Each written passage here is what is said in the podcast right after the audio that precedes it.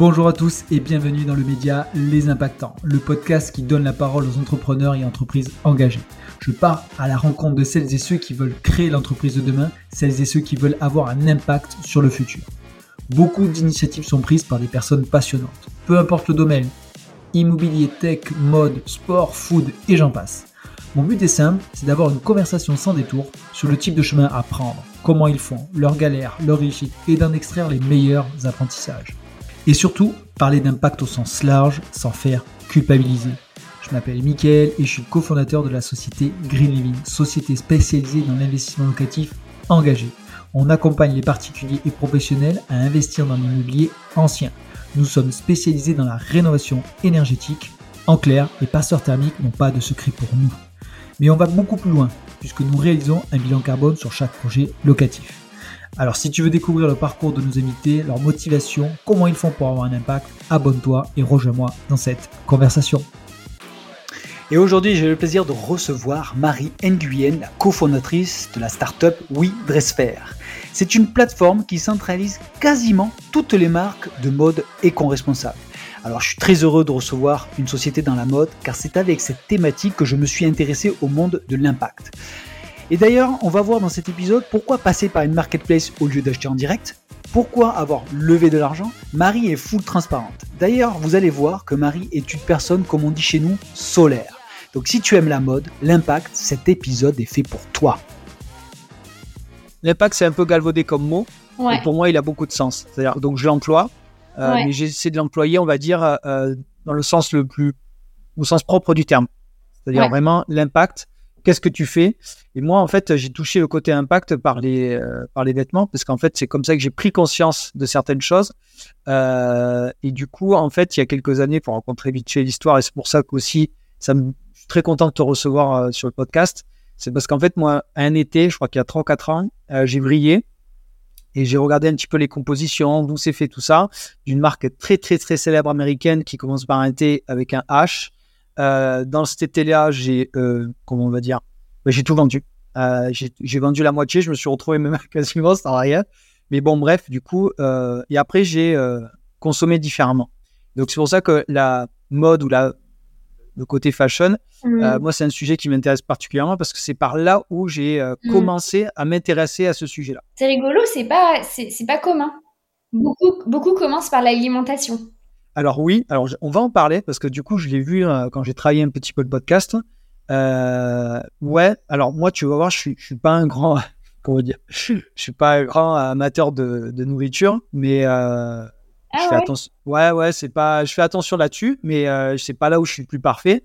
Et par contre, sur les vêtements, je, je suis. euh, mais alors, euh, je peux plus à aujourd'hui acheter un vêtement Ouais. qui n'a, qui n'est pas responsable ou qui n'a pas de sens. Ok. Quitte à ne rien acheter. Ouais, ouais, je comprends. Alors, des fois, j'ai des cadeaux. Je, des fois, ça peut m'arriver parce que je ne trouve pas la pièce qu'il faut, euh, Hmm. parce que tu as un mariage ou tu as un événement. Bon, bref, euh, ça m'arrive. Mais 95% aujourd'hui, euh, hormis cadeaux, parce que les gens, tu peux pas les obliger, on va dire, à, voilà, consommer faire. comme Mm. à consommer comme toi. Mais du coup, en tout cas, c'est par là où j'ai commencé. Trop bien. Bref, ça c'est l'intro pour dire pourquoi Woodresser. Donc du coup, vas-y, question fatidique, Marie, présente-toi, dis-moi qui tu es, d'où tu viens, euh, ce que tu fais, euh, et voilà. Allez, c'est à toi. bien.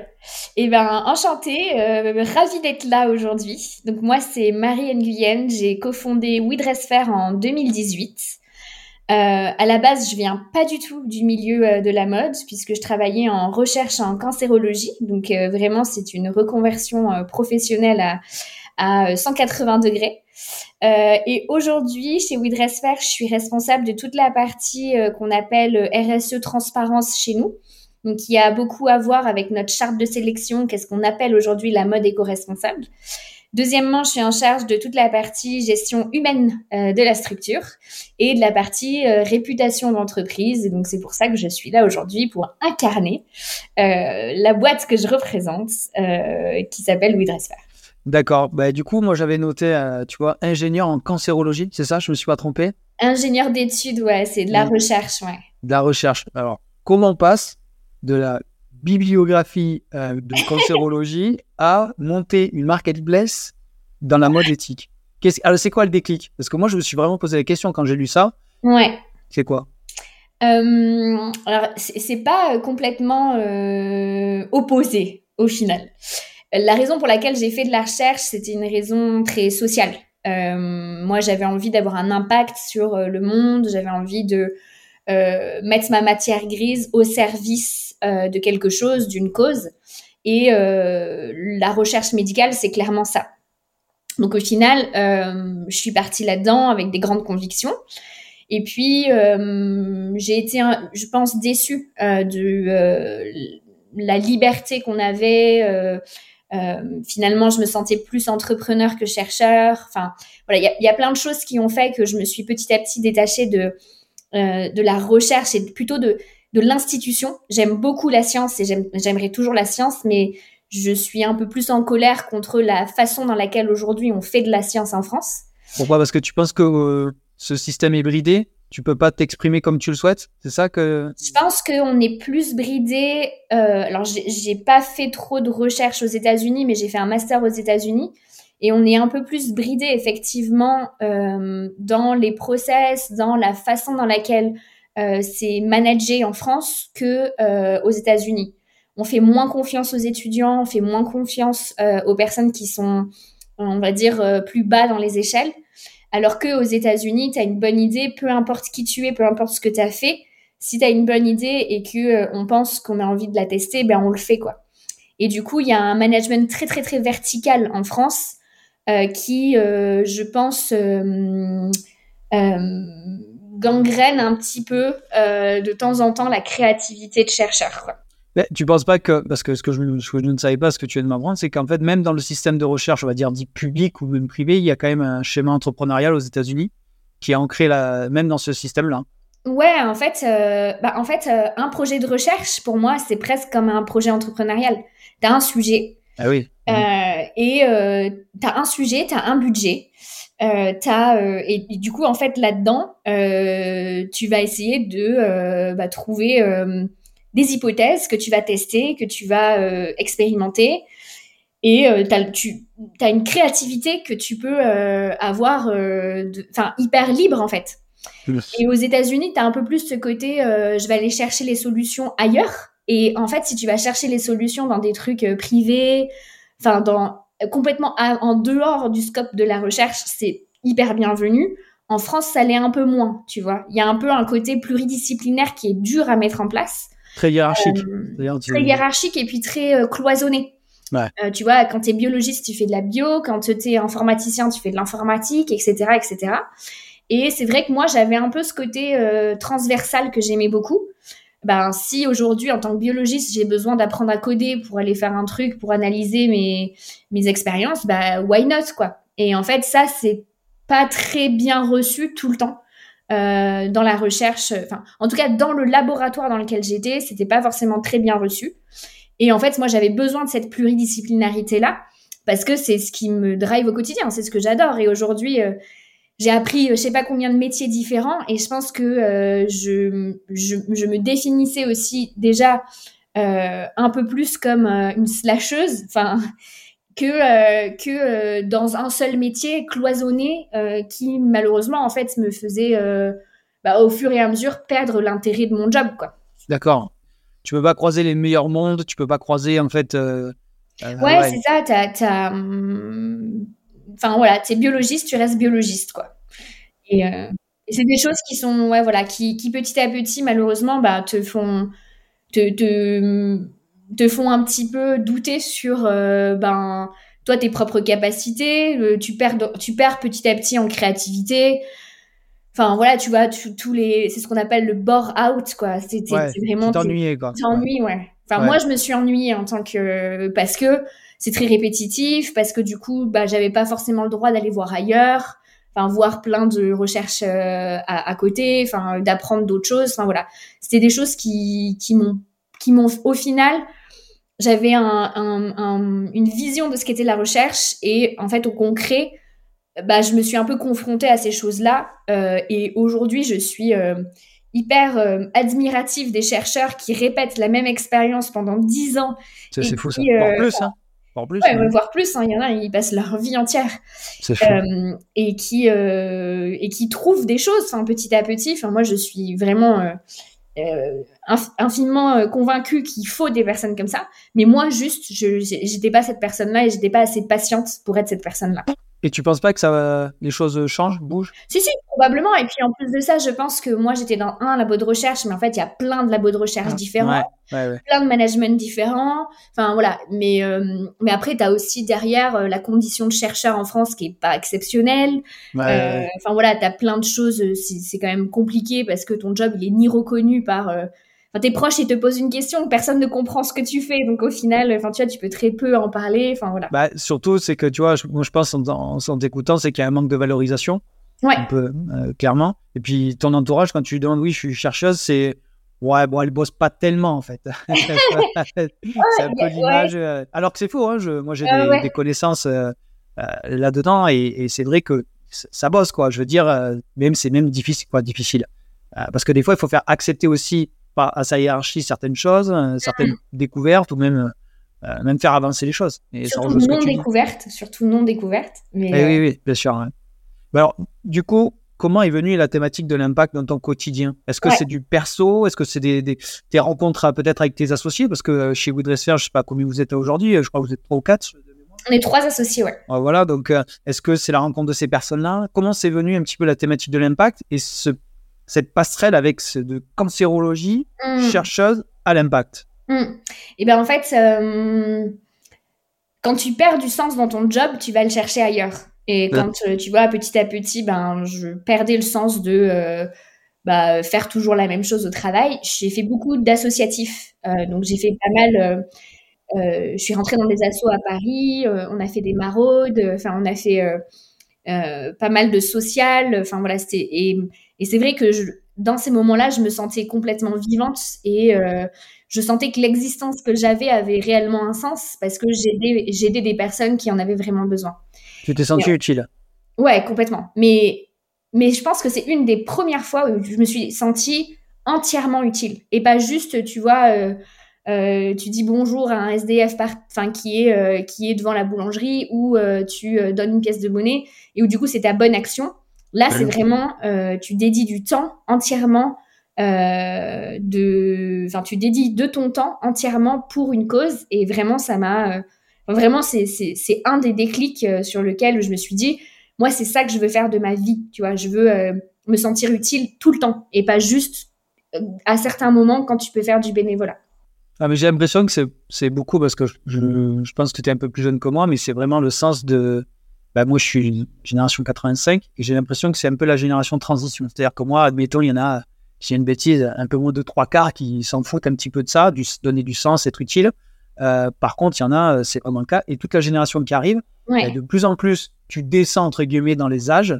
Euh, j'ai l'impression que ce côté utile, même de donner du sens, est de plus en plus forte. Et ouais, complètement il y a, d'autres euh, choses qui arrivent aussi avec les plus jeunes que nous on a moins mais euh, du style euh, avoir une vie pro un équilibre vie pro vie perso super aligné.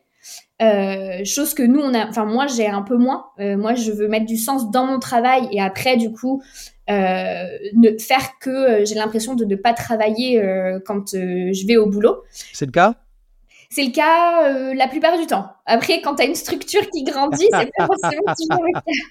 Mais euh, et les plus jeunes, j'ai l'impression, en tout cas de ce que nous on rencontre, et j'en fais pas une généralité, je pense que tout le monde n'est pas comme ça, mais euh, qu'ils ont vraiment envie d'avoir du temps aussi perso, ouais.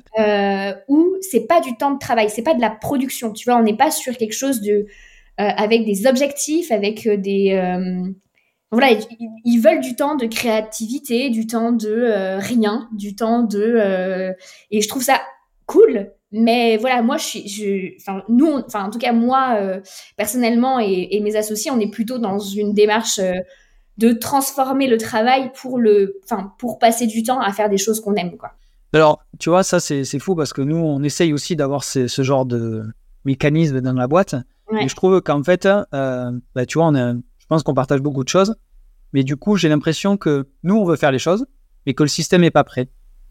Tu vois? C'est-à-dire l'écosystème n'est pas prêt, c'est-à-dire qu'on te demande, et on va parler parce que j'ai vu que tu avais levé de l'argent, mais du coup, à un moment donné, tu es bien obligé d'avoir, de rendre des comptes, tu vois, euh, sans parler de, de, d'argent, mais tu dois rendre des comptes à tes banquiers, tu dois rendre des comptes à, tes salariés. Tu vois, à un moment donné, tu dois rendre des comptes à certaines personnes.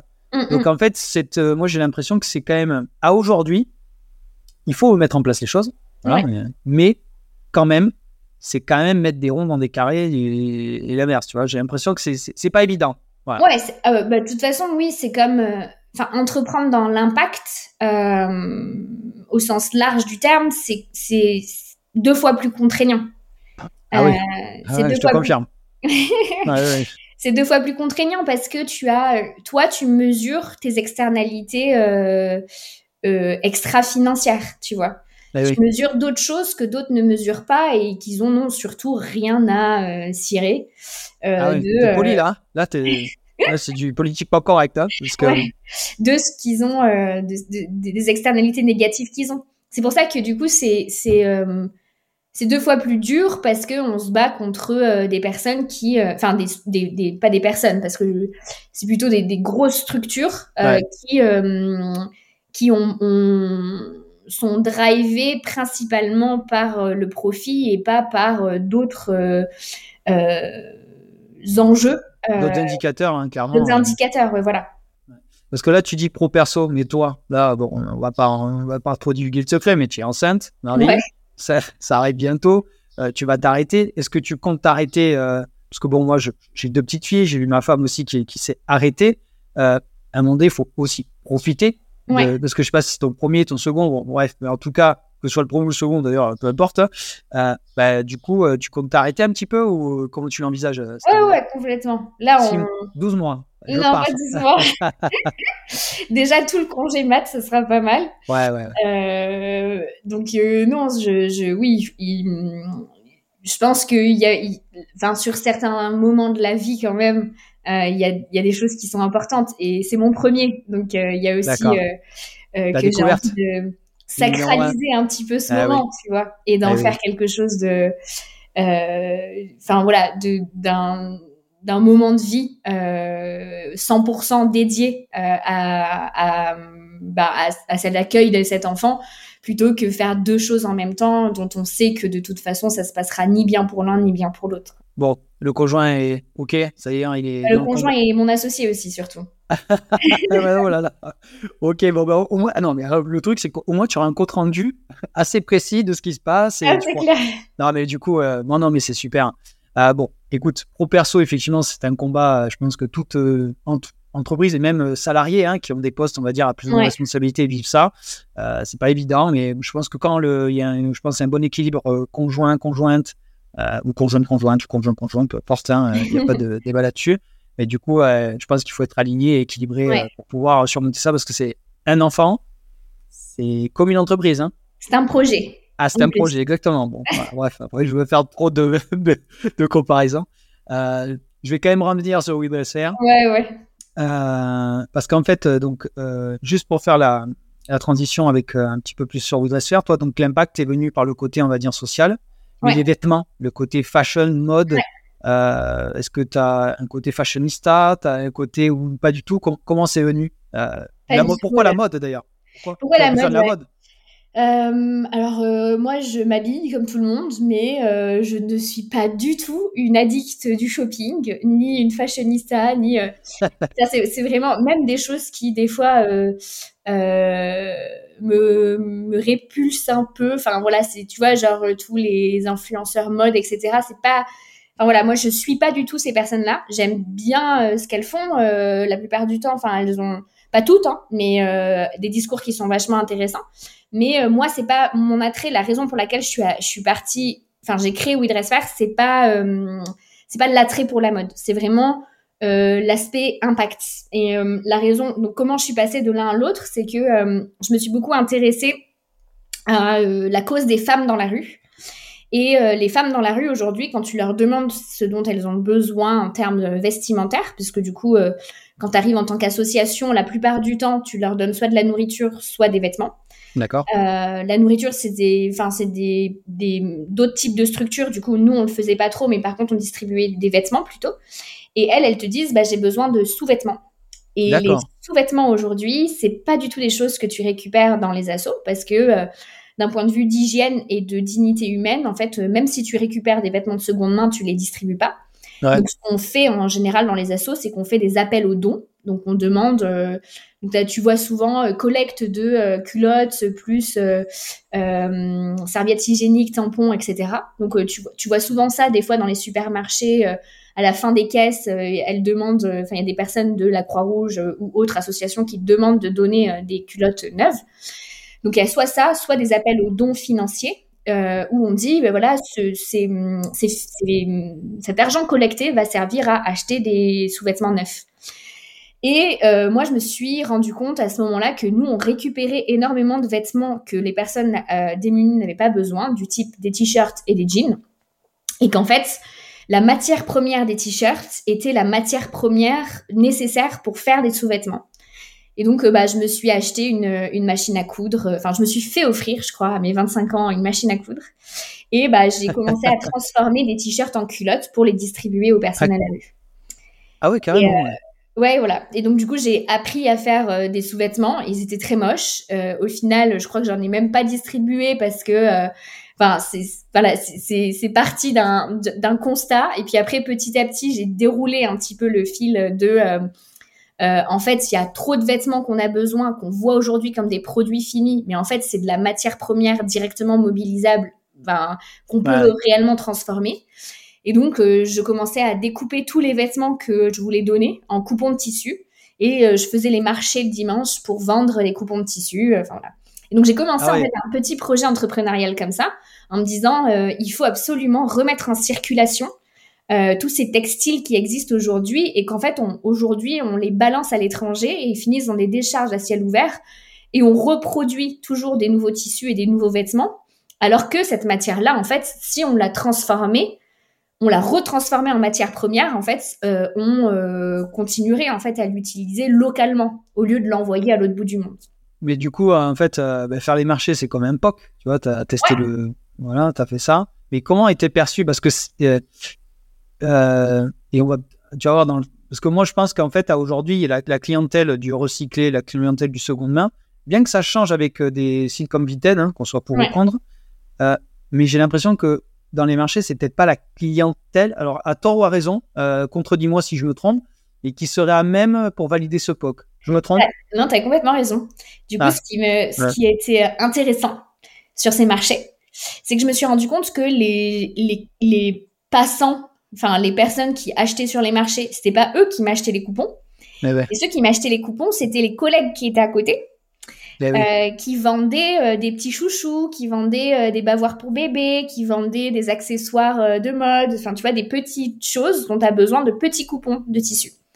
Et donc au final, je me suis dit, il faut récupérer ces coupons.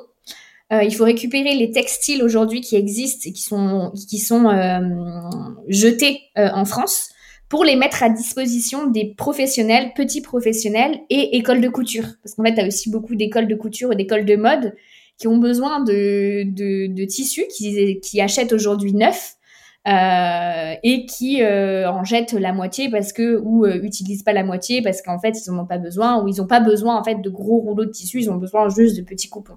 Du coup, tu t'es transformé en B2C B2B, un grossiste, genre versus Sentier, quoi. exactement, exactement. c'est énorme. Et mon MVP, tu vois, le plus petit truc que je pouvais faire, c'était de euh, créer une page Facebook. Donc moi, j'ai jamais été développeuse. Enfin, je n'allais pas créer en fait une solution tout de suite. Donc ce que j'ai fait, c'est que j'ai créé un groupe Facebook. Ouais. Euh, j'ai drivé toutes les personnes qui voulaient, euh, enfin, qui cherchaient tissus, etc. Enfin, du coup, j'ai trouvé plein de petits groupes euh, où euh, les personnes parlaient de couture, de do it yourself, de machin, etc.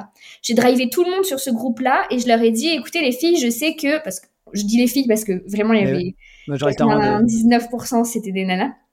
Euh, moi j'ai récupéré ces tissus. Venez en fait, euh, cette plateforme on l'utilise comme une plateforme d'échange. Et dans, en fait, on se payait par PayPal, on envoyait les tissus euh, par enveloppe. Et en fait, ça a été la première micro marketplace de textile ah du coup, on s'est changé, euh, on s'est changé comme ça. Donc moi, je touchais aucune commission dessus.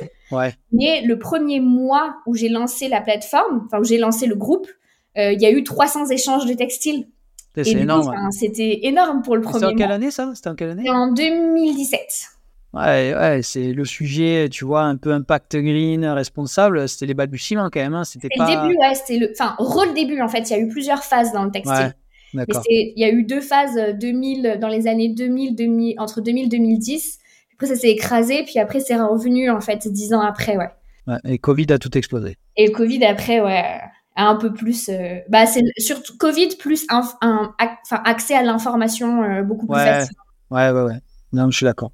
Et alors, du coup, comment on passe d'un groupe Facebook, PayPal, enveloppe euh, à une marketplace? C'est quoi Qu'est-ce qui a fait justement la, cette, ce gap? C'est une rencontre, là, pour le coup. Tu vois, tu disais tout à l'heure. C'est que du coup, avec ce projet-là, j'ai été sélectionnée à un parcours d'entrepreneur qui s'appelle Ticket for Change. Ouais, je connais bien. Sur lequel je suis mentor aujourd'hui, là. Ah, ouais, ouais oui. Euh, donc maintenant, euh, six ans après, je reviens en tant que mentor pour mentorer les, les, euh, les participants. C'est trop cool. Et, et, donc sur le parcours d'entrepreneur, j'ai rencontré Antoine, qui est aujourd'hui mon conjoint et associé. Eh ben, dis donc. Qui, ouais. C'est fou qui euh, lui commençait à créer WeDressFair. Donc lui, il avait euh, sa problématique, c'était plutôt de dire, euh, ok, on va plutôt que de s'attaquer aux conséquences d'un système qui marche plus, parce que moi, du coup, je m'attaquais plutôt à la conséquence d'un gaspillage, d'une consommation à outrance. on va s'attaquer plutôt à la cause. Et du coup, l'image qu'on raconte beaucoup aujourd'hui, c'est euh, Aujourd'hui, il y a une, enfin, en gros, il y a une baignoire qui se remplit en continu. Ouais. Euh, moi, en gros, je mets des patchs sur des trous qu'on est en train de faire dans cette baignoire parce que ça, ça fuit de partout. Ouais. Euh, et lui, il veut juste éteindre le robinet. Ouais, en fait, toi, euh, tu, veux colmater alors que lui, il veut aller à la source et maîtriser un petit peu le débit, quoi. Exactement. Et ce qu'on se disait, c'était euh, malheureusement, donc c'est très bien aujourd'hui, les solutions de recyclage, etc. C'est vraiment des trucs qu'il faut développer sur du court terme, mais par contre, malheureusement, sur du long terme, ça donne des excuses à l'industrie pour continuer à faire ce qu'elle fait mal. Et donc, on s'est dit, il vaut mieux s'attaquer en fait à, à, la source du problème. Euh, et régler la et en tout cas essayer de régler la source du problème plutôt que euh, du coup proposer les solutions de fin euh, de fin de parcours. D'accord. Et juste pour faire un, juste une parenthèse, Antoine, c'est quoi son parcours lui? Comment il en est venu à ben, justement à faire ce en, deux mots hein, je... Ouais. Bah, alors lui, il est euh, ancien auditeur financier chez KPMG, donc pareil, rien à voir avec la mode, etc. comme, comme, comme, beaucoup d'auditeurs qui font des business, et d'ailleurs, bon, ils aiment les chiffres, et du coup, à mon avis, là, il doit être servi. ouais, complètement. Et lui, d'un, il est parti aussi, enfin, il a fait pas mal d'associatifs aussi. Ah, d'accord. Et, et lui, c'est plutôt d'une consommation perso. Euh, il changeait sa façon de. En, faisant de l'assaut, euh, il s'est rendu compte qu'à chaque fois qu'il sortait sa carte bleue, il allait voter pour un système et entretenir un système plutôt qu'un autre. Et en fait, il s'est rendu compte que bah, il fallait changer son alimentation, donc il a commencé à changer son alimentation. Et le deuxième chose qu'il a voulu changer, et le deuxième pôle de, dépenses des Français, c'est les fringues. Et quand il a voulu changer euh, de vêtements, en fait, il s'est rendu compte que c'était une galère de savoir quelles étaient les entreprises qui faisaient les choses bien aujourd'hui. Et euh, c'est comme ça qu'il a commencé WeDressFair. C'était euh, à la base, c'était vraiment, euh, c'était même pas un projet entrepreneurial en soi. C'était comment aujourd'hui moi, en tant qu'Antoine consommateur, quelle est la liste des marques que je peux faire et en fait les critères en face pour dire ok cette marque elle est bien, cette, marque, cette marque elle est moins bien. Bon, en gros, il s'est créé sa marketplace pour lui au début, quoi. C'est ça. Lui, il a commencé comme ça. Et puis après, il a fait une école de code, il a appris à coder et puis il a créé la première version. donc, du coup, WeDressFair, donc c'est venu de la genèse d'Antoine, on va dire qui a donné l'impulsion. Toi, tu arrives. Euh, il y a une troisième personne, donc plus, euh, plus market. qui est CTO. Non, il CTO, technique, d'accord. Oui, oui, forcément, Marketplace. Euh, ok, donc maintenant, WeDressFair, vous existez depuis 2018. Ouais. Alors moi, j'ai une question. Moi, tu vois, pourquoi je vous connais pas? Je vous ai connu qu'il y a quelques mois. Ouais. Tu vois, c'est fou parce que, tu vois, moi, je, à aujourd'hui, je peux, je, je, peux devenir client quoi. Demain euh, tu vois typiquement moi je suis ton persona quoi c'est pour ça aussi que je quand j'ai aimé préparer ce, ce, podcast parce que j'ai dit mais c'est fou quoi. C'est une boîte que j'aurais pu créer tu vois même en, étant transparent avec toi euh, avec les multitudes d'idées que peut avoir un, entrepreneur dans son coin ou un tu vois. Mais, donc mais par contre ce qui m'a frustré je me dis putain je les connais pas. Ouais. genre comment alors parce qu'une marketplace je sais que tu vois t'es tiré quoi tiraillé t'as les fournisseurs d'un côté, faut aller trouver les clients de l'autre. Euh, mais du coup, pourquoi je ne connais pas? Moi, du fin fond de ma Camargue, j'aimerais, j'aurais aimé, tu vois, connaître mmh, cette mmh, boîte parce que moi, j'ai regardé, il y a des marques que, je connais, mais alors 90% des marques qu'il y a sur votre site, je les connais pas. Bah ouais. Et donc, du coup, tu vois, il y a des marques un peu plus, maintenant, qui sont un peu plus connues que, je sais pas si on, on peut les citer, mais le, je vais le faire parce que comme ça, ça, mais le t-shirt propre, Opal, tu vois, c'est des marques à aujourd'hui. Moi, je, je, je, il y en a certaines qui sont sur ton site, mais d'autres non. Mais euh, tu vois, ma première question, c'est euh, euh, pourquoi passer par une marketplace à aujourd'hui versus acheter en direct? Tu vois, c'est vraiment une question que je me suis posée. parce qu'aujourd'hui, moi, j'achète en direct des choses. Mais tu vois, par contre, alors tu, je réponds un peu à ma question, mais j'aimerais que tu la développes. c'est qu'en fait, j'ai découvert des marques. Voilà. Donc, en fait, c'est quelle est la, on va dire un petit peu le, pourquoi passer par une marketplace comme faire aujourd'hui Alors nous, euh, la, problématique qu'on résout, c'est euh, pour faciliter euh, la... J'allais sortir un mot qui est absolument pas français. Euh, toi plaisir, il n'y a pas de problème. Hein, faciliter l'accès des personnes qui cherchent à, mieux consommer de la mode. Donc en fait, et faciliter l'accès, ça, ça, ça, ça, voulait dire en premier lieu euh, permettre à, euh, aux consommateurs de trouver facilement les marques qui euh, leur ressemblent. Et quand tu, tu commences à te renseigner, bah, tu as dû complètement faire la démarche. Et nous, on l'a fait avec Antoine, c'est que tu commences à te renseigner, tu commences à taper mode responsable ou éthique, euh, pantalons euh, biologiques, etc. Tu tombes sur euh, des dizaines de sites, tu ouvres tous les sites, puis du coup, tu sais pas trop pourquoi elles se disent qu'elles sont bien. Donc, tu es en train de lire tous les à propos de chaque site. Exactement. exactement. Donc, en fait, tu te retrouves avec un espèce de, barre de recherche avec 40 000 anglais. tu essayes de switcher de l'un à l'autre. Tu dis, mais alors lui, il utilise ce mot-là, mais est-ce que ce mot-là, attends, lui, il me parle d'un label, je le connais pas. Enfin, voilà. Du coup, nous, on s'est dit, pour faciliter l'accès à tout ça, ce qu'il faut, c'est centraliser et unifier euh, la charte de sélection. Et donc, nous, on donne une charte de sélection. On dit, voilà, comment on a sélectionné nos marques, c'est comme ça. Euh, la charte aujourd'hui, elle est assez stricte. Elle permet à ce que. Euh, Développe-moi, s'il te plaît, cette charte, parce que moi, je l'ai lu, donc forcément, et puis bon, ça me parle, mais pour les gens qui seraient de près ou de loin, qui savent pas, décris-nous les, les, points les plus importants, hein, parce qu'elle est vraiment intéressante. Hein. Alors, il y a deux gros points en gros. Euh, nous, c'est euh, on sélectionne en fonction de l'impact environnemental et de l'impact social euh, qu'a une marque de mode aujourd'hui.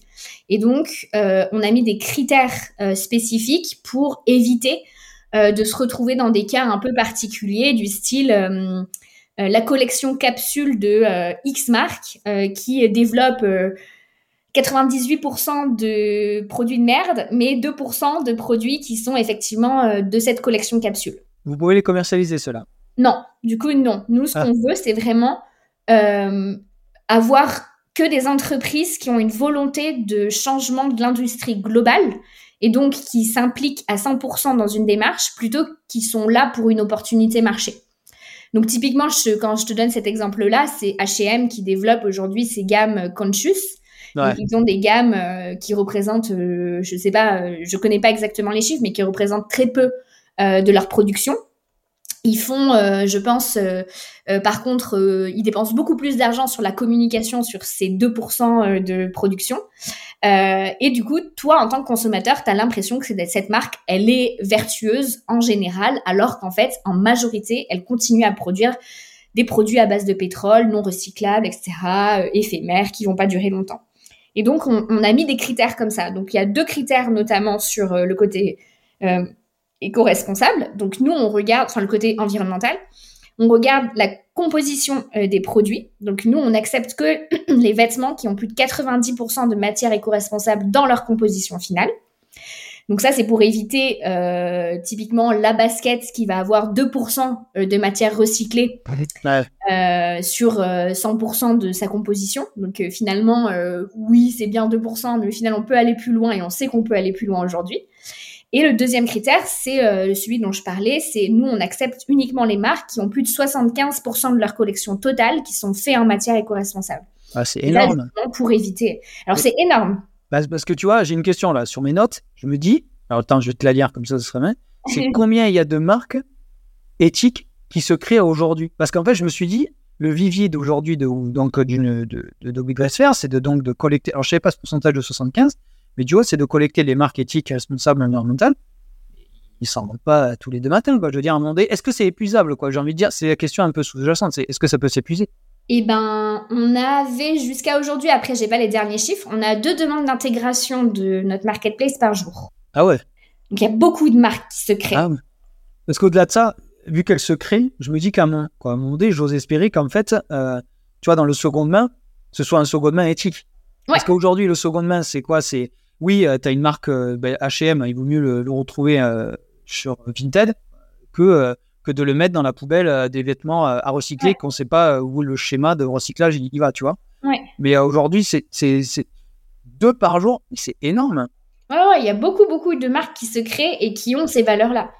Après, nous, on n'accepte pas tout parce qu'on a aussi une sélection euh, euh, de durabilité. Donc, euh, eh nous, on, veut des marques qui aient au moins deux saisons, donc au moins deux années, donc quatre saisons d'ancienneté pour être sûr d'avoir les tests en labo, les tests clients, etc. et d'être sûr que la, de la durabilité de la marque.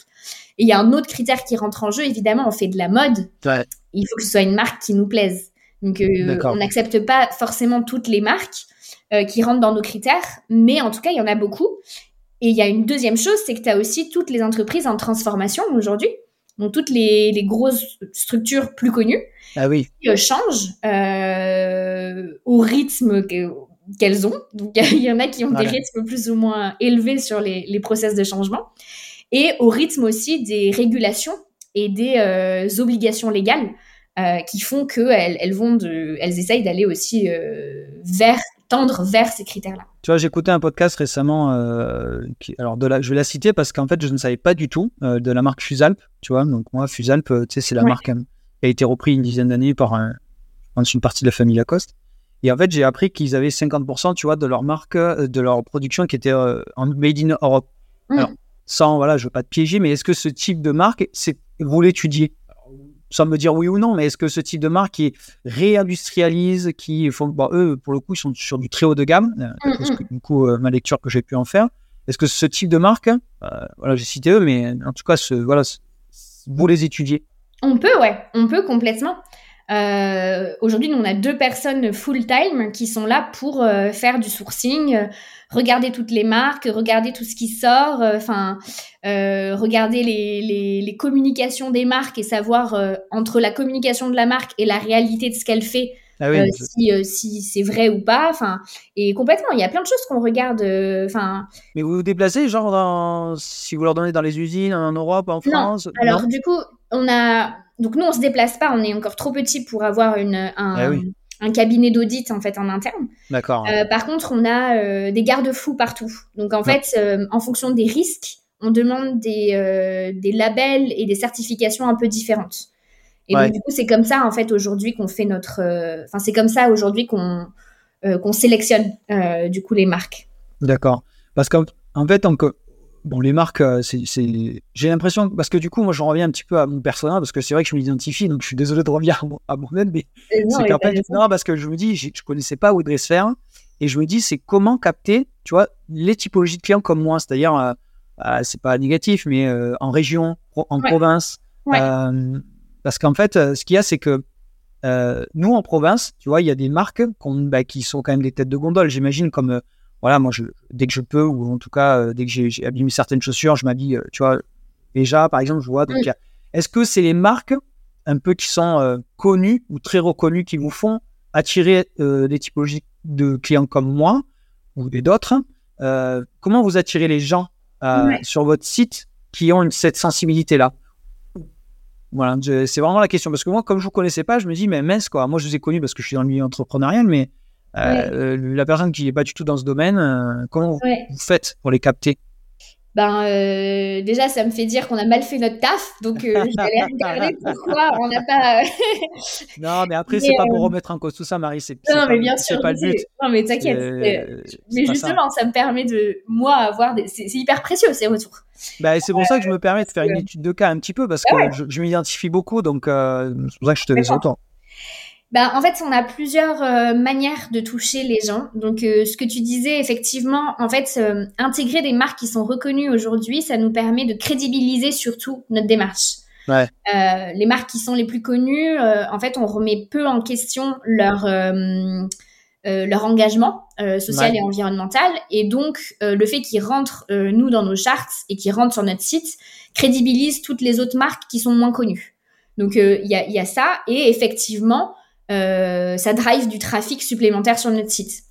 Et les gens qui viennent pour une marque qu'ils connaissent, après découvrent toutes les autres et se disent, OK, ben en fait, euh, c'est vachement bien. Enfin, je, vais pouvoir tester plein d'autres euh, typologies de produits. Donc, je trouve jamais, en fait, je savais pas que ça existait en mode responsable.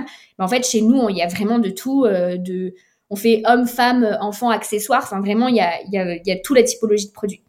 Et la deuxième chose dans laquelle nous, on a investi beaucoup de temps et d'argent et dont on juge hyper nécessaire, c'est surtout de la pédagogie. Euh, aujourd'hui, on comprend que euh, les changements de consommation, euh, c'est pas inné. Euh, c'est beaucoup de questionnements. C'est, tu vois, tu parlais d'un déclic au départ. Il y a aussi, enfin, tu vois, la génération de ce déclic-là. Et pour pour générer ces déclics, il faut donner de l'information, il faut être capable de donner des chiffres, de donner des sources, de euh, euh, d'éduquer, enfin voilà, de, de donner des, des, propositions de méthodes, enfin sur comment acheter différemment. Et du coup, nous on investit, enfin on investit du temps sur ce qu'on appelle un, un, média en général. Donc on a notre compte Instagram, on a pas mal de contenus sur lesquels on, on parle de ces sujets-là. On a euh, un blog sur lequel on parle ces sujets-là aussi. Moi, je prends souvent la parole, bah, notamment dans ces podcasts et, euh, et sur euh, LinkedIn aussi, où je prends pas mal la parole sur ces sujets-là, dans la presse, etc.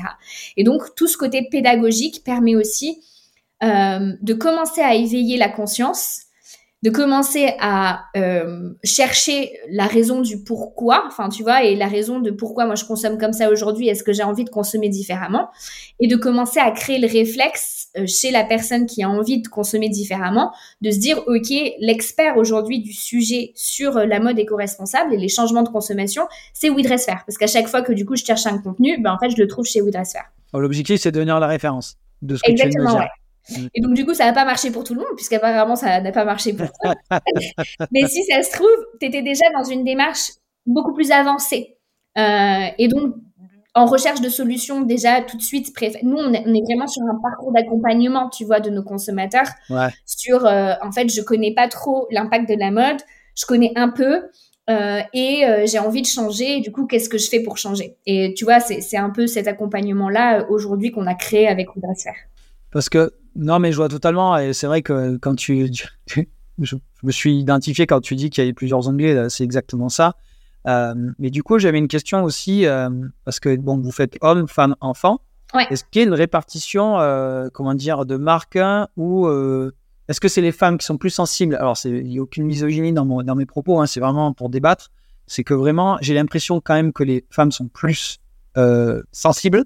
Moi, autour de moi, je discute euh, marque, euh, on va dire éthique responsable, euh, j'ai pas beaucoup de collègues qui où je peux discuter de ces sujets-là, quoi. Bon, mais du coup, c'est pas très grave. Mais en, tout cas, j'ai l'impression que ça touche plus les femmes. Est-ce que du coup, il y a plus de marques éthiques féminines ou pas? Est-ce que j'aimerais, c'est vraiment une question perso que je me pose de cette proportion-là.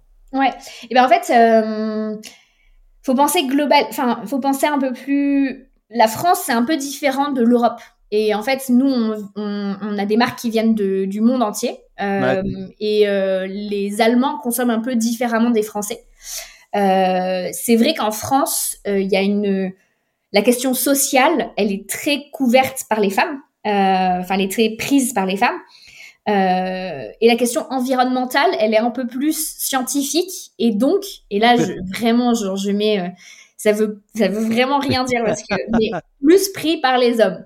Et donc, tu vois, tu as un peu le côté. Euh, donc, chez nous, c'est inversé. C'est parce que moi, je suis scientifique à la base. Donc, moi, j'ai plus le côté environnemental, chiffré, sourcé, scientifique de la chose.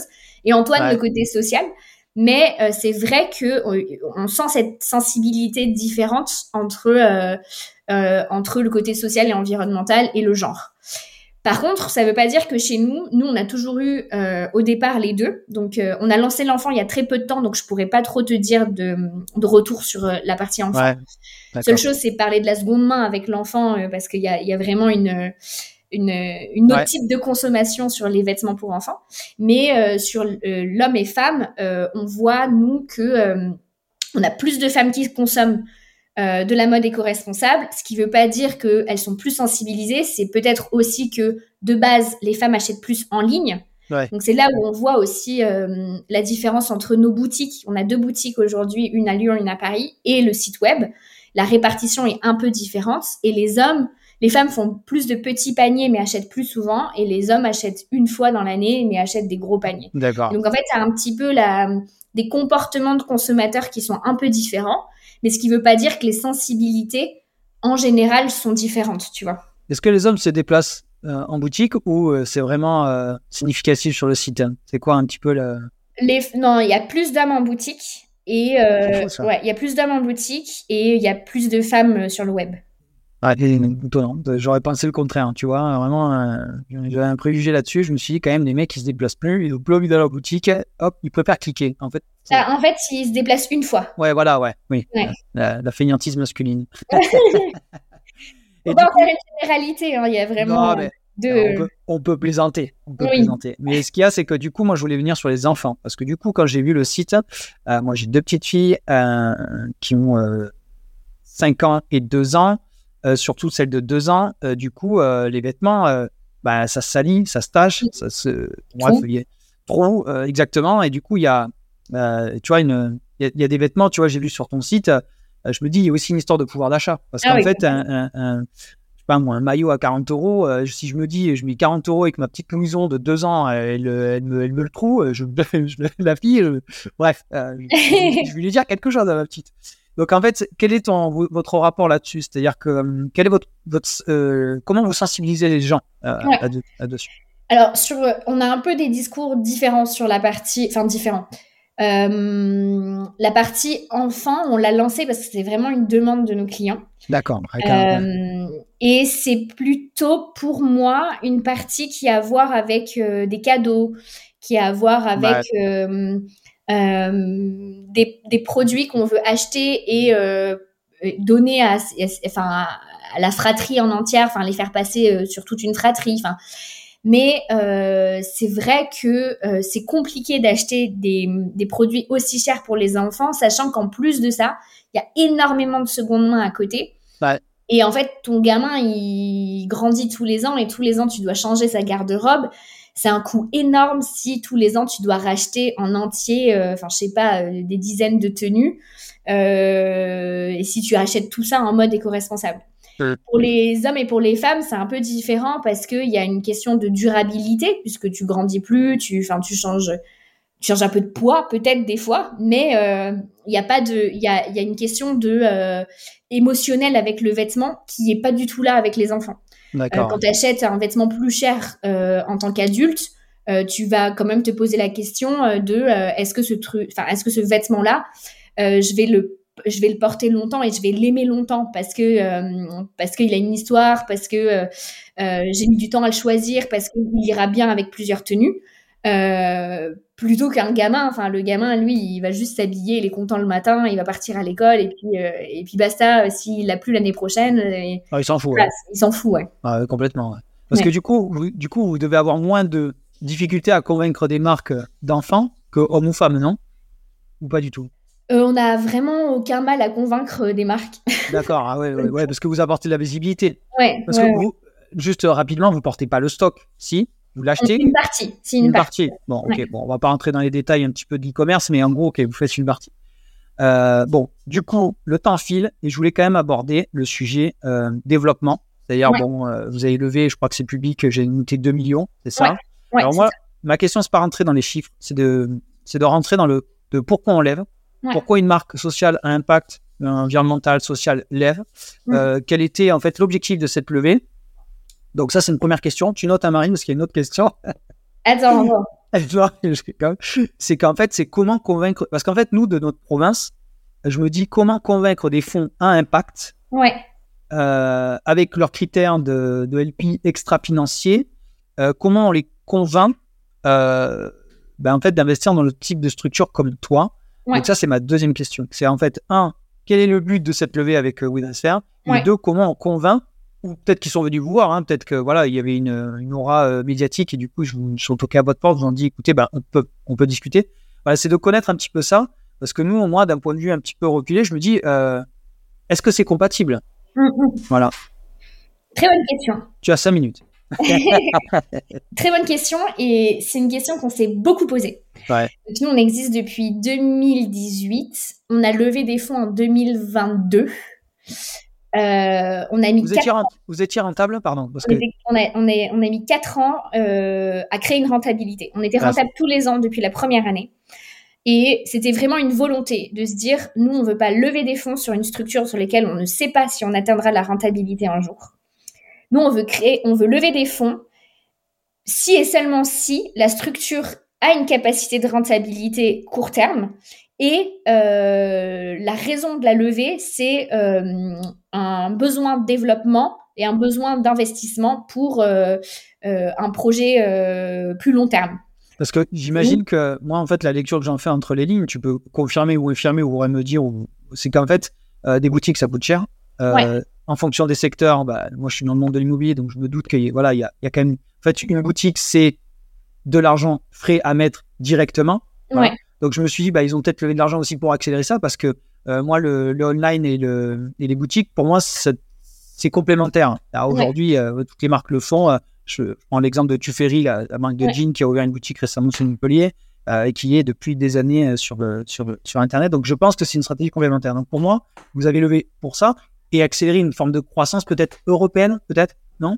Pas encore. Pas encore. On est, on est encore trop petit sur le marché français pour être euh, pour, pour accélérer sur une, une, croissance internationale, mais la volonté c'était euh, effectivement bah, de c'est rigolo parce que du coup tu fais le constat juste avant, mais de d'être capable de toucher toutes les personnes aujourd'hui qui se sentent concernées. Euh, avec les capacités qu'on avait en autofinancement, ben, c'est des choses qui sont très compliquées à financer.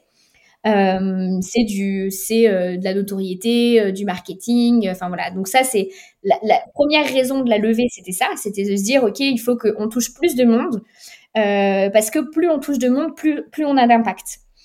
Deuxième raison, c'est il faut que on élargisse le catalogue pour être capable de toucher tous les styles différents. Donc en fait, au plus grand nombre. Claire au plus grand nombre. Donc ça, bah, pour ça, en fait, il faut euh, bah, aussi embaucher des personnes en interne. Donc euh, ah c'était élargir euh, l'équipe. Et le troisième, c'était, et je le perds à chaque fois, c'est pas forcément, c'était pas forcément développer la partie boutique. à la base, on a vraiment vendu qu'on voulait développer la partie web. D'accord. La notoriété de la partie web. Euh, et en fait, au fur et à mesure, euh, surtout, on a levé des fonds post, euh, enfin, quasiment en même temps la guerre en Ukraine.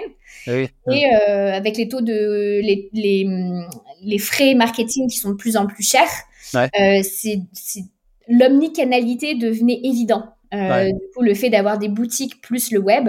Donc, en fait, aujourd'hui, on regarde, on, on vient d'ouvrir à Paris, là. On vient d'ouvrir une boutique de 160 mètres carrés à Paris. Ah, D'accord. Euh, c'était pas prévu dans la roadmap post-levée, mais euh, nos investisseurs, euh, donc euh, on a des fonds à impact et des business angels. On a un fonds à impact et des business angels. Si tu, tu veux, tu peux les citer, hein, si tu veux dire. Ou... Alors le fonds, le fonds, il s'appelle Make Sense. C'est le fonds Make Sense. Il s'appelle Seed One. D'accord. et nous ont encouragés à aller dans cette direction-là pour aussi tester, avoir des chiffres et derrière être capable de prendre des décisions sur vers quelle stratégie on se dirige. Parce que est-ce que euh, d'ouvrir à Paris une boutique ou même d'orienter la pub Google Ads ou Social Ads sur Paris, est-ce que la clientèle n'est pas majoritairement à Paris? Alors aujourd'hui, on touche facilement effectivement les citadins. Donc c'est pas forcément que Paris. D'accord. Ouais, Mais c'est Paris, Lyon, bah, Lyon parce qu'on y est, donc je pense qu'il y a aussi une, eh notoriété locale qui fait qu'on est plus connu. Il y a, euh, les, je crois que la troisième ville, c'est Nantes. Après, c'est Lille. On, on, on, touche assez facilement les villes, c'est vrai, et un peu moins facilement euh, les régions. Euh, ce qui n'est pas forcément dû au fait qu'il euh, y, a y a plus de personnes engagées dans les villes que dans les régions, mais c'est juste que je pense que la, la enfin, le, le, web est plus accessible, enfin, est plus accessible c'est pas forcément que c'est pas accessible en région, mais c'est plus une, une habitude start-up, etc. dans les villes que qu'en région. Ouais, je, je, vois totalement ce que tu veux dire. Et du coup, qu'est-ce qui les a intéressés, les fonds? Parce que c'est eux ou vous qui les avez approchés? Alors, c'est. Alors, Make Sense, on les connaît depuis très longtemps parce qu'on a été incubé chez eux aussi. D'accord. Ils, ont un incubateur, donc euh, on les connaissait déjà depuis longtemps. Mais on était dans un processus de levée classique. Donc, c'est nous qui sommes allés approcher les fonds. On est allé voir euh, euh, des fonds classiques. on est allé voir des fonds impact. On est allé voir des familles, ce qu'on appelle des family office. Donc, c'est des des personnes euh, qui s'occupent de l'argent de famille, de patrimoine de famille. On est allé voir des business angels et en fait, on a discuté un petit peu avec tout ce monde et euh, on a voulu lever des fonds avec des personnes qui euh, nous apportaient et des compétences et un alignement sur la raison pour laquelle on, développait cette boîte et ce qu'on avait envie d'en faire. D'accord. Et, c'est comme ça qu'on a trouvé le fond. Enfin, c'est comme ça que on, a beaucoup matché avec le fonds Make Sense et avec les business, les business angels qu'on a aujourd'hui au bord. Du coup, c'est Make Sense qui vous a présenté un peu les BA, qui vous a dit euh, c'est non ou c'est vraiment par Non, c'est nous notre euh, porte. ouais, c'est des, mm, c'est des business angels locaux pour le coup. D'accord. Euh, ou, ou des business angels qui font partie de la mode responsable en général. D'accord. oui, Ils sont déjà sensibles à ça, ouais, d'accord. Exactement, ouais. Parce que du coup, là, cette levée, c'est d'amener où Widresser C'est quoi le but ultime? Que tu le réalises ou que tu le réalises pas? C'est quoi un peu, euh, si tu peux dévioler un peu la, la roadmap finale pour que les gens se disent, OK, c'est bien beau, elle fait du, de la mode, ils font de la mode éco-responsable, il y a des belles marques euh, qui vont venir davantage, mais OK, c'est pour aller où tout ça? Donc nous, c'est la première chose, c'est de s'imposer comme leader aujourd'hui. Euh, on l'est déjà un petit peu, mais en fait, on est tout petit par rapport aux autres. Mais, du coup, je te coupe, excuse moi tu as des concurrents sans les nommer? On a, on a très peu de concurrents ouais, aujourd'hui. On a des concurrents européens, mais on en a très peu euh, en France. Ok, d'accord. Ok, donc s'installer en France. Ouais, donc en fait, euh, l'idée c'est d'être euh, vraiment leader reconnu et d'être le réflexe de consommation des personnes qui ont envie de consommer de la mode différemment. Et le, le, deuxième enjeu, c'est de transformer l'acte d'achat et donc d'être capable de s'imposer quand on prend une part de marché un peu plus grande dans le secteur. ça permet aujourd'hui d'avoir des capacités de, de transformation de la société qui sont beaucoup plus fortes.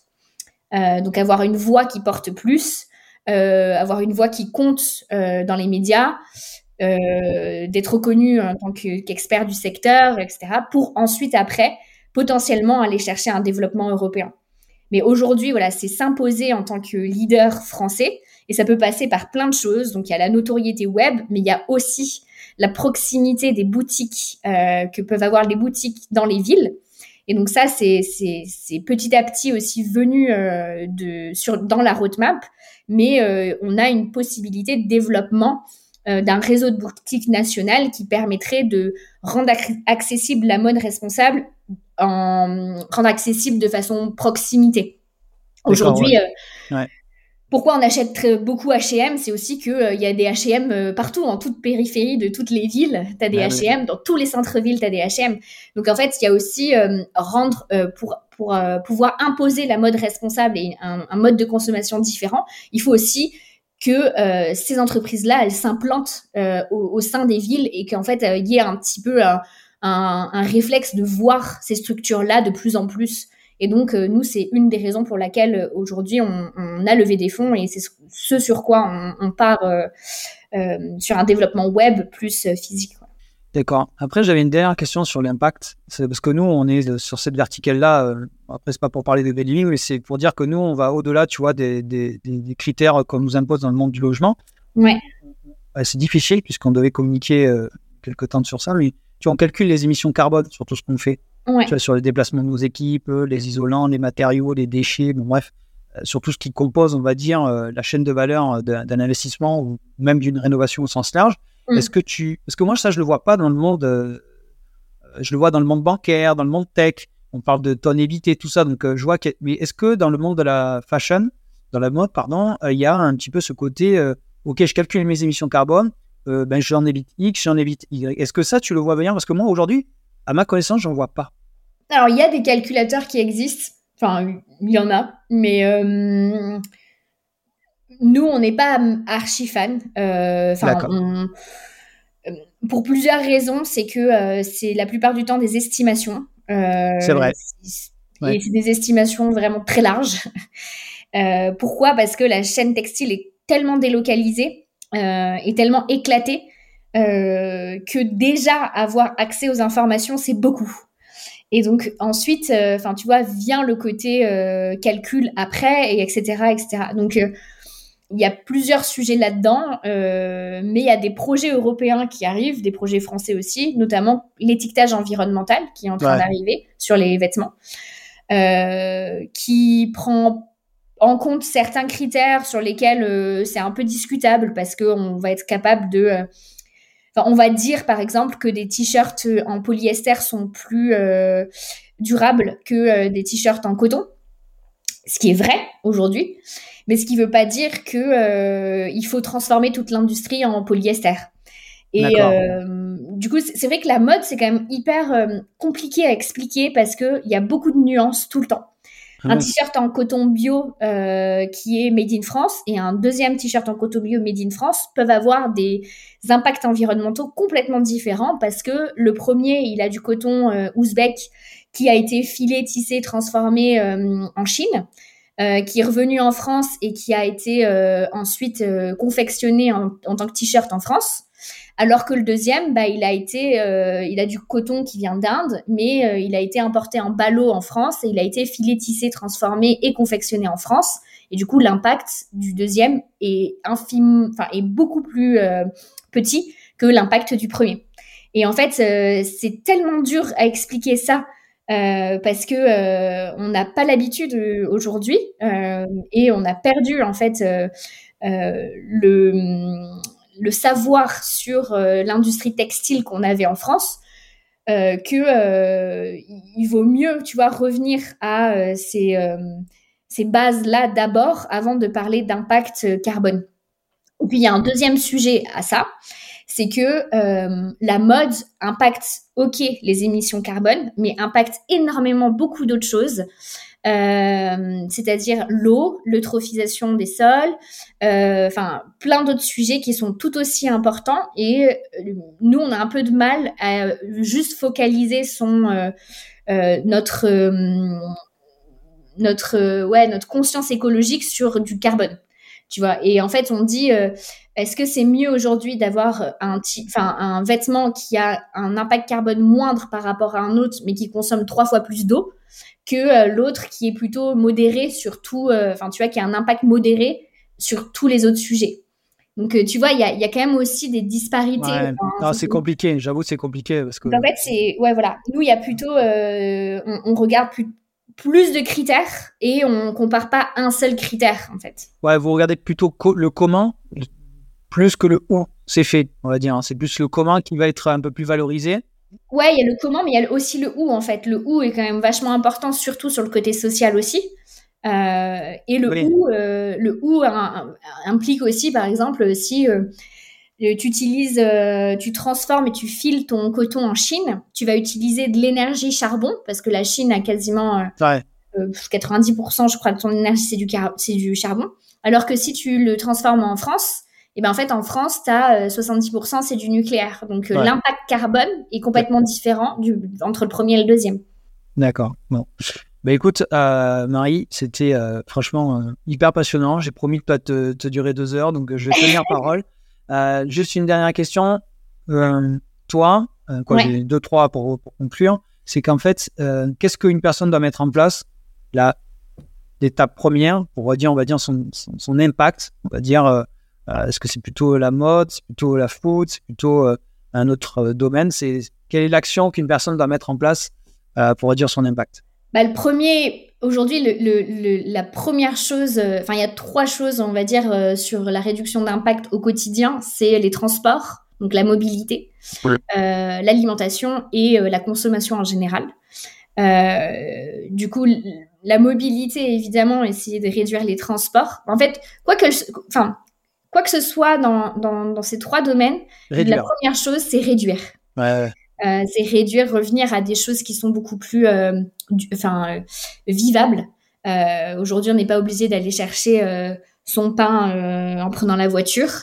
on peut on peut avoir plein d'autres façons de faire. On peut aussi mutualiser. Enfin, il y a plein de choses. Il faut revenir sur des des pratiques un peu plus collectives qu'individuelles et, et réduire au maximum ces, ses déplacements, ses, sa consommation, son, enfin, sa consommation de viande, etc. la deuxième chose, c'est consommer mieux. quand on a besoin de consommer, quand on a besoin de se déplacer, ben, c'est d'éviter les transports les plus polluants et de prendre les transports les moins polluants de euh, s'alimenter avec des produits qui sont produits localement, euh, de saison et euh, bio. Et dans la consommation en général, donc dans les vêtements, c'est pareil, privilégier les marques qui font les choses bien plutôt que, plutôt que aller dans la, la, consommation de masse. et le troisième chose, c'est s'informer. je pense que c'est s'informer et informer les autres, donc transmettre. Je pense que ce qui est hyper important aussi, c'est euh, c'est justement des actions collectives et que ce soit pas des actions individuelles. C'est très dur de changer tout seul dans son coin. Ouais. Euh, et en fait, faut réussir aussi à trouver, ben, euh, trouver son action au sein d'un groupe, euh, que ça ait du sens pour soi, pour pouvoir le faire durer le plus longtemps possible. Aujourd'hui, si par exemple, enfin je sais pas, je dis une bêtise, mais euh, j'ai été élevée par un carnivore. Euh, enfin, j'ai bouffé de la viande tous les jours, euh, toute mon enfance. Par contre, il prenait le vélo tous les. Enfin, j'ai été éduquée à prendre le vélo tous les jours. Bah, c'est bien plus facile pour moi de parler et d'inspirer les gens sur la partie prendre la mobilité douce. Enfin, avoir du coup enfin, avoir plus de pédagogie sur ce, sujet-là que sur le sujet de la viande, qui est très dur pour moi parce que bah, j'ai été habituée à manger de la viande, etc. Et du coup, je vais plus avoir un discours aigri sur euh, euh, tu manges de la viande, il faut pas manger de la viande, enfin, qui, est quelque chose de beaucoup plus compliqué à mettre en place pour soi parce que c'est une habitude qu'il faut qu'on perde. Et du coup, je pense que ce côté euh, savoir ce, enfin, les, les efforts qui sont faciles à faire et les efforts qui sont plus durs, et pas être trop dur avec soi-même et avec les autres autour de soi pour euh, il vaut mieux faire des petits efforts petit à petit plutôt que arrêter de fumer du jour au lendemain et en fait reprendre deux mois après parce qu'en fait t'as as trop envie de fumer quoi. Ouais, mais tu vois, c'est l'essence même de ce podcast parce que tu vois, ce que tu disais, c'est que moi je suis en province, je suis en région et tu peux. L'objectif, c'est de ne pas faire culpabiliser les gens. Et c'est pour ça que tu vois, nous, euh, du côté de chez moi, la mobilité, c'est un sujet. Et comme tu, je te prends l'exemple du pain, ouais. bah ouais, le pain, nous, aujourd'hui, tu peux le chercher en vélo, mais euh, la boulangerie, il y en a qui sont au coin, mais il y en a, c'est à 2 km. Donc, euh, tu fais ton tour d'aller chez les enfants, tu fais ton tour des cours. Donc, tu es obligé quand même d'avoir la voiture. Et c'est pour ça que moi, l'objectif, c'est de donner des informations. Tu vois, c'est typiquement un petit peu dans la même veine que WeTracer, c'est de donner l'information que des choses existent. sans faire culpabiliser les gens. Et je pense que les gens doivent choisir leur combat. Mais tu peux pas être parfait partout, c'est-à-dire sur la food, la mode, euh, sur les voitures, hein, sur le transport, tu peux pas, parce que chacun a des, des, disparités géographiques, euh, mm. on, vit, on, vit, tous pas dans des villes. Mm. Et, moi, c'est de donner un petit peu la lumière. Des marques comme toi, euh, ville, un peu plus citadine, mais quoique vous allez toucher, je pense, les provinces au vu de ce que je vais te dire un, peu plus, un peu plus tôt. Mais c'est de choisir ses combats. Voilà, moi je pense qu'on est aligné là-dessus. Et juste pour terminer, un, donne-moi ton actualité et où est-ce qu'on peut te joindre? Mon actualité, ben, on vient d'ouvrir une boutique à Paris. Donc, voilà, euh, fais un peu de promo là. Si jamais vous faites du transit à Paris, enfin voilà, vous êtes à Paris, vous avez envie de visiter. Euh, on est en plus dans un quartier super cool à côté du canal Saint-Martin, donc c'est très ah, très bah chouette. Bah oui. Euh, on a une grande boutique de 160 mètres carrés qui est tenue par deux vendeurs qui sont exceptionnellement cool et drôles euh, Babacar et Eugénie, qui sont vraiment très très cool. Enfin, vraiment, euh, passez-leur euh, un petit coucou et ils seront trop contents. Et euh, où est-ce qu'on peut me joindre? Sur mon LinkedIn. mon LinkedIn perso, donc qui s'appelle, je crois, Marie ou Nguyen, il me semble. Mais je crois que c'est ton prénom, non, non? Ben ouais, mais des fois je mets mon nom ah. de vietnamien parce que du coup je suis d'origine vietnamienne. D'accord. Parce que des Marie Nguyen, il y en a des centaines, je pense, en France. Et du coup, des fois, je rajoute. chambrer, ça n'a pas marché. ok. Bon, bah, nickel. Bah, écoute, ouais, je mettrai le lien en description pour que les gens ne se trompent surtout pas. Ah ouais. Euh, bah, écoute, Marie, moi, j'ai été ravi d'enregistrer ce podcast avec toi. Euh, si tu descends sur Montpellier, c'est avec grand plaisir que je, je pourrais même t'expliquer comment fonctionne l'immobilier commercial à, Montpellier si vous décidez de vous installer à Montpellier. Ce serait un plaisir de vous recevoir chez nous, en tout cas. Trop bien, bah, merci, merci beaucoup de m'avoir reçu sur le podcast et je suis trop contente d'avoir partagé toute l'expérience que, que la petite expérience que je peux avoir entrepreneuriale avec WeDressFair. Bon, et eh bien merci à tous et à très bientôt. Ciao, ciao. Ciao, ciao. Les impactants, c'est terminé pour aujourd'hui. Merci d'avoir écouté cet épisode jusqu'à la fin. J'espère que ça vous a plu. Parler d'impact au sens large, sans faire culpabiliser, touche tout le monde. Alors abonnez-vous pour ne rien rater et surtout, laissez un commentaire 5 étoiles, c'est comme ça que l'on pourra se faire connaître par un maximum de personnes. Merci et à très vite.